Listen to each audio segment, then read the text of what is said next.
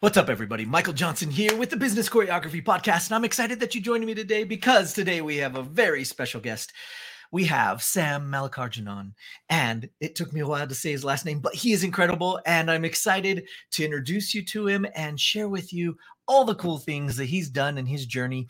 Sam is a CEO and co-founder of OneScreen.ai, the marketing or marketplace provider for buying and selling out-of-home advertising. He was Chief Revenue Officer at Flock and Head of Growth at HubSpot Labs. Sam taught advanced digital marketing, SaaS economics, and innovation management at Harvard Division of Continuing Education. He is the co-author of the best-selling book, Inbound Commerce, How to Sell Better Than Amazon.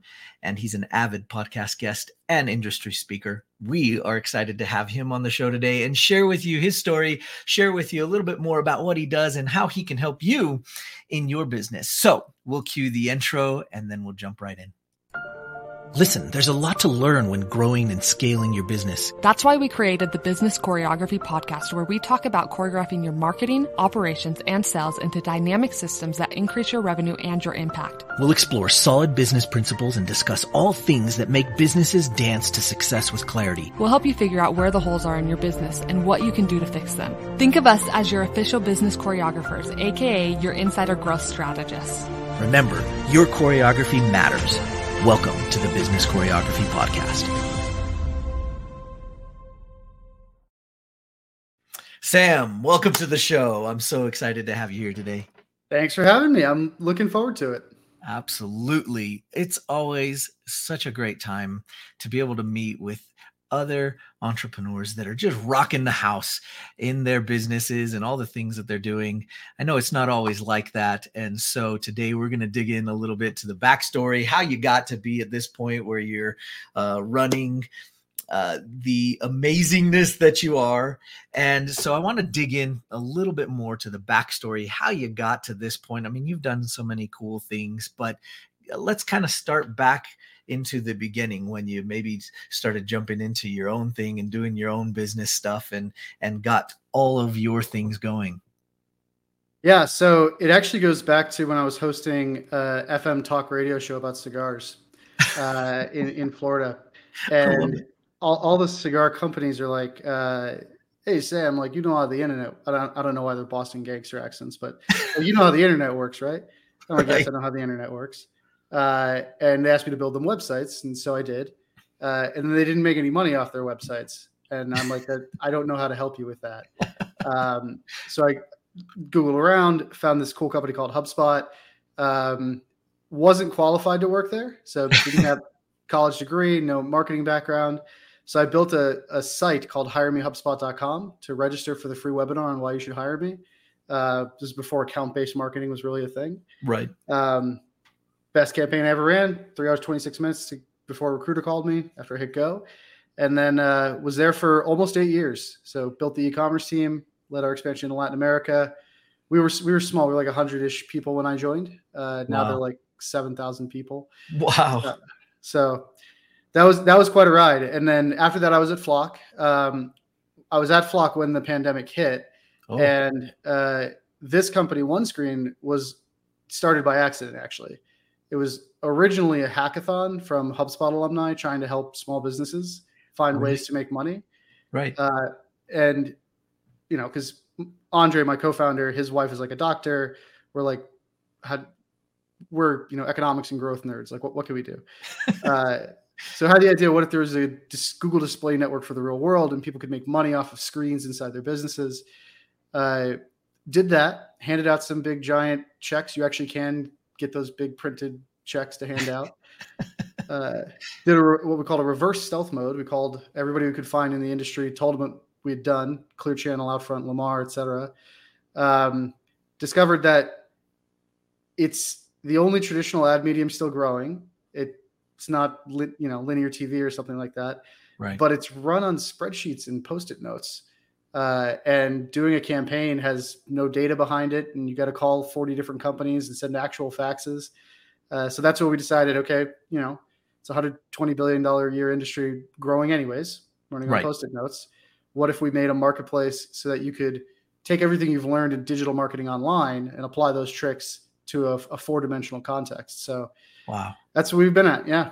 For the last couple of years. That is crazy. And, you know, it's sort of the epitome of looking at what is needed in the world and figuring out the solution for it. And you hear that all the time, I think, as owners. And yet sometimes it seems as though there's like this brick wall in front of people doing that. How did you guys, like, I mean, on screen, holy cow, like why, how did you even think of that to get into?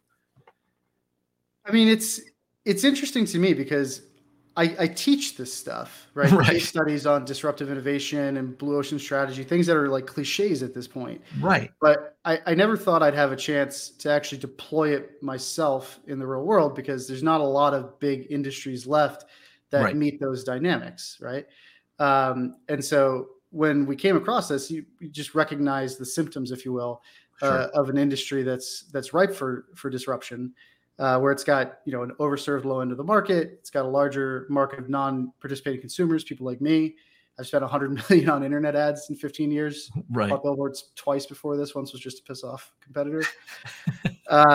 So like, yeah, it's honestly, it's why we did the reverse stealth mode thing was because it just seemed implausible to us that this existed. Right. But it's because they've never had pressure. There's never been a digital threat or a disruption to the real world. Right. Like, Billboard, since there have been people, somebody's been writing this week's Mastodon specials on a cave wall somewhere. And the billboards have not really, in street furniture and things, you know, haven't really evolved as an industry in a couple hundred years. So that's what makes it fun though. Right. Right. I didn't want to launch just the 10,001st, you know, email marketing software company. So sure. Something new in a new context. Well, and it must have made a big difference with the tech sort of catching up with even the billboard industry. I mean, you've noticed it now all over the freeways and having more digital billboards. That must have made a big difference as well, right? So the majority of inventory is still printed. Really? Only 3% is digital. Wow. And so that's like one of the issues we had to solve was you don't buy something on Amazon and then call a paper company to have a box made and then call UPS to see if like they wouldn't mind swinging past the warehouse to pick it up for you on their and drop it off at your house. Right. But that's how you do billions of dollars in out-of-home campaigns, right? So like being able to have printing integrated with buying the inventory, integrated with paying for creative services, integrated with, you know, having data to know, did people, you know, did my billboard reach the right people? Did they actually visit my website after they drove past it? Having all of that in one kind of context has never been a thing before. Absolutely. And having that ability is huge. I mean, I know that a lot of times the digital marketing space has been able to throw rocks at the idea of doing that type of marketing, that out-of-home marketing, because you couldn't track it. Because of what you were saying, you couldn't get the data that you needed. And in comparison to direct mail, it always felt like that was clunky. So what kind of things have you guys done to solve that for people that are used to direct marketing? Yeah, it always, to me, felt like linear TV or something else where it's for companies with more budget than brains. Right. But we've spent 20 years optimizing every inch of the internet. Right. So there's not much left there, especially for startups. Sure. So a lot of our users are tech startups, like Brex, the fintech company, famously launched their company using billboards in San Francisco. Right. If you're doing account-based marketing, a lot of the same tools that are used for urban planning or commercial real estate are what we use. So if you want to reach people who work at the HubSpot office, you could buy a billboard on 95 and reach the most people. But nobody takes 95 to go to work at the HubSpot office. So you can reach a lot of people, but you're not going to reach the right people. Right. So having that data to be able to make an intelligent purchase decision and then analyze your campaign so it gets better every time you run it, that's new to the medium. And I think that's what made it fun for me, because marketing kind of, people like me ruined marketing, but we're all just like click jockeys now, running our 5,000th A/B test on AdWords, trying to get 0.1% more. Now we've got people like, you know, wearing backpacks, doing, you know, chalk campaigns on the sidewalk, doing floating billboards. You can sponsor little league teams through the platform. Like it's a very dynamic kind of medium to be able to do marketing in. So it's fun, but it's still data driven. So like you can still feel proud of the fact that you're helping your business grow, but you don't have to just, you know, run the same experiments we've all been running for 20 years. Well, just to sort of curb my curiosity, can we talk a little bit more about in the weeds of how you go about getting data on something that seems very difficult to get data on? Yeah, there's a lot of different sources we've got to ingest. You don't want to see our AWS bill. But a lot of it's the same data that like Starbucks uses to determine where they're going to put their next coffee shop to reach coffee drinkers. Right? We just take that same approach, or to, you know, decide like where you should put a billboard or an LED truck to reach a certain type of audience. Sure. And integrating data from sources you might not expect, like the Bureau of Labor Statistics has job titles by zip code. And so we ingest all of that. Then we can look at the urban planning data for, you want to target, you know, tech executives, you know, or marketers at tech companies. We can say, okay, where do those people live?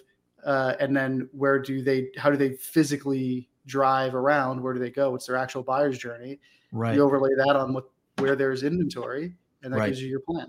So it's the same audience-based approach you take to Facebook ads or LinkedIn ads, just with, you know, a different medium that people don't hate. Oh my gosh, that is incredible. And I, you know, I've oftentimes, and I remember looking back at, oh, you know, maybe we should do some billboards. And as I thought about it, and as we looked at it for one of our businesses, it was like, well, I feel like I know too much about digital marketing, and I don't know how in the world I would ever get that data. So being able to hear this from somebody that gets it and understands the digital marketing side, oh my gosh, that should give all of our listeners some serious, you know, comfort in knowing that the stuff you're doing is data driven. And that's huge. That is such a huge element to it. I suppose once that's the case, do you help at all with the other side of it, or is it, do they need to come to you with their funnels and their list building and all that stuff already created on that side, and you just take care of this side, or do you have stuff that does both sides? So most of the marketers we work with are relatively sophisticated. They've got funnels. They know how to deploy a pixel on their website. They've been doing Facebook ads and everything else like that. And we're very much the same way. We give you a pixel for your website. We still have to help people understand what out of home is and what can be, because they think of billboards. Right. And it can be so much more than that. Right. Like you can have QR codes, you know, drones flying the shape of QR codes at night and things like that. Right. Like that is still the big challenge that we have is, you know, unblowing people's minds from what's possible. You can wrap cars and like drive them around, you know, the companies you're trying to sell to. You know, like that's our big challenge is, getting over the almost overwhelming nature of breaking free of, you know, the internet, which is actually pretty simple. It's 2-dimensional context, right? With, you know, a click, and helping people understand that, you know, you got to have a good plan. And then you got the, you know, if your goal is to drive website traffic, you've got a pixel, and that tells you what units worked better than other units. It leads to a weird dynamic. We had a call this morning with a customer, and I had to curb their CEO's enthusiasm because he's like, why don't we spend more money faster? No, because you have no baseline of data. Right. You have nothing on which you could spend more money. We're not going to stop you, but we generally try and like rein in people's enthusiasm so that they run a campaign, they learn from it, and then they can grow from there. I love that. That is so cool, and very cool to have sort of an advocate on that side that really understands and knows how to do it. But I love the innovativeness of the out of home. When I first saw that in learning about you and gathering some data, I just could not wrap my head around this idea of out of home. And at first, when I first saw it, I thought, what the heck is out of home? Like, what is that? But it sort of it sort of sparked my curiosity on it, and I started digging in a little bit more. But I mean, I love this idea from you saying that there are little league teams that you can sponsor to drones. I mean, that's just so out of the box that it really seems that our listeners, when they come your direction, will need your creative and innovative ideas to do that. And so that's, I'm assuming, something that when they sit down with you, you'll start digging through what their needs are and how they work and what kind of creative ideas you have to make those come to life, right? Yeah, it very much reminds me of the earlier days of like inbound marketing, and we had to explain to CEOs what a search engine was before we could get them using like SEO software. And sure, they thought blogging was something their nephew did on LiveJournal, not something like serious businesses do. Right. It's very much that same context. We've got to explain to people what's possible. We can bring the data.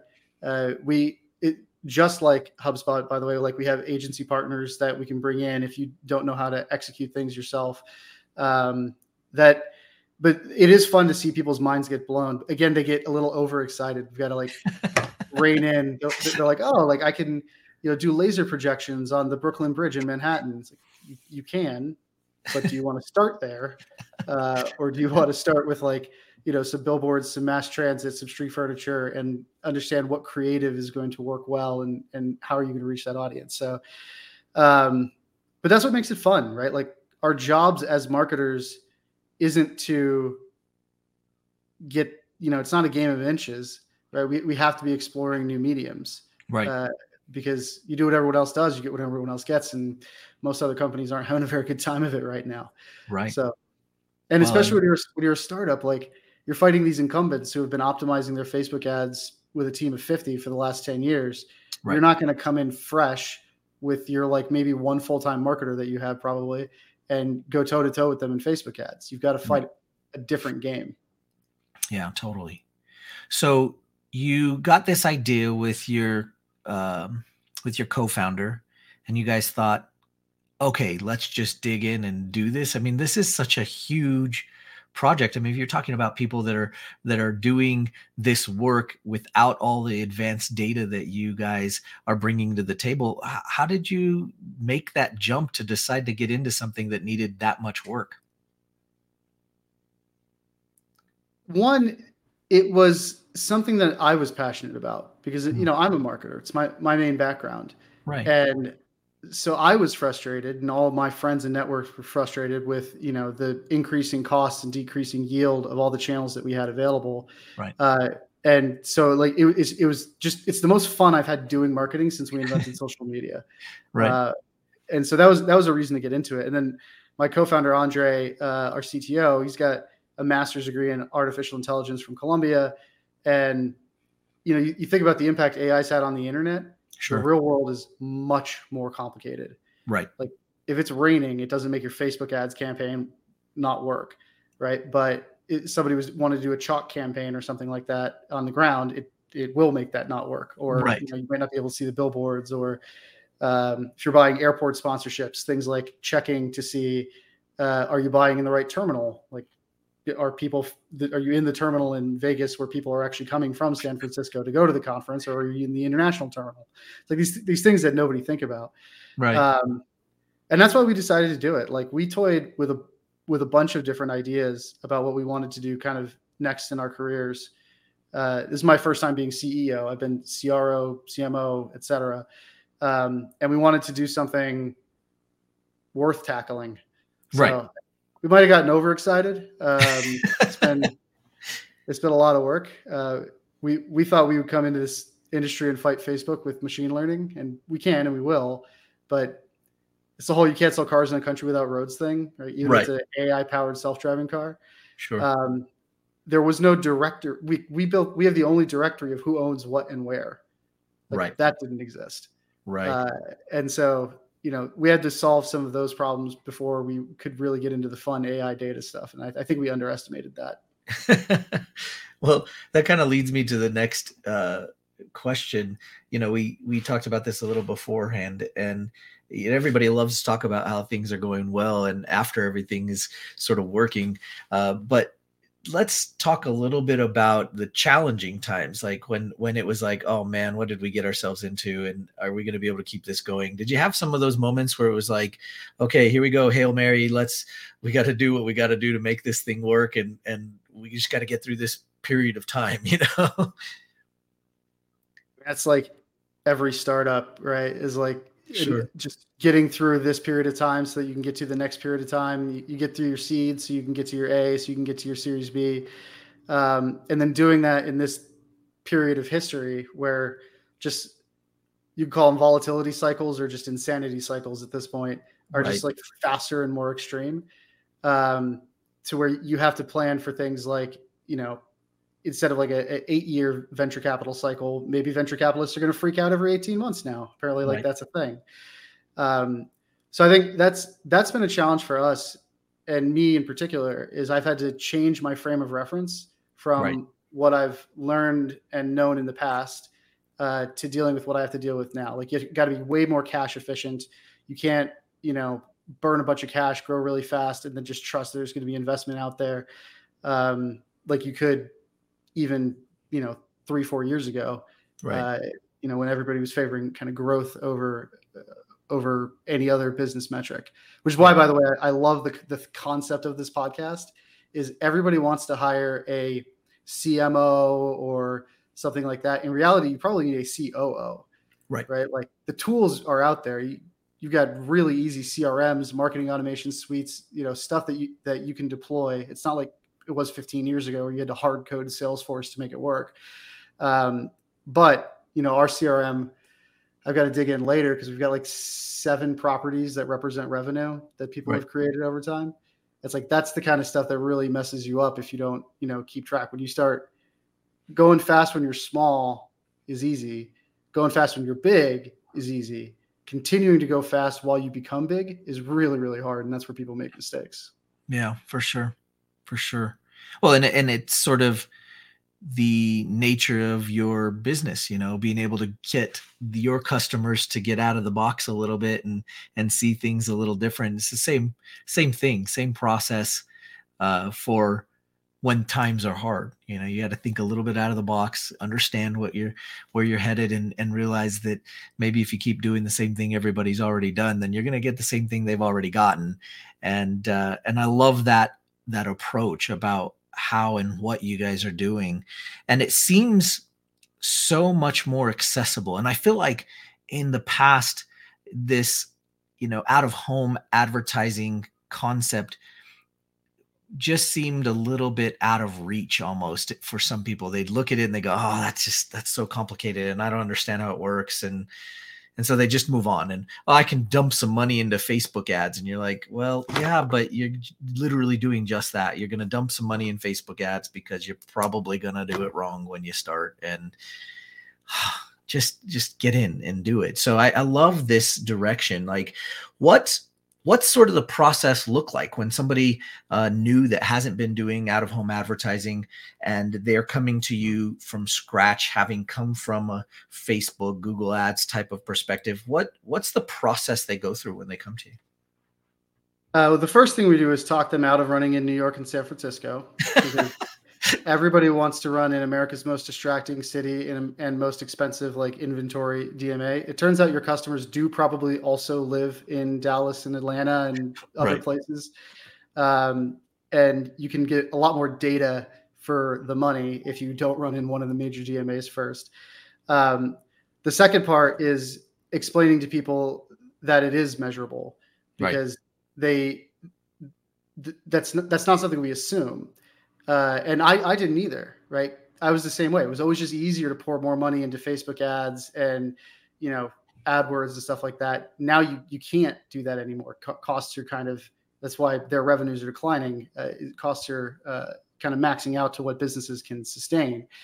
And I wish I'd known about it. Like, if I had known that I could wrap an ice cream truck in HubSpot orange and park it outside of Salesforce's conference every year, like, that is so much easier than the crazy stuff that we were trying to do to target Salesforce customers back in the day. Right. But and we find this with most people. It's not that I thought about out of home and rejected it.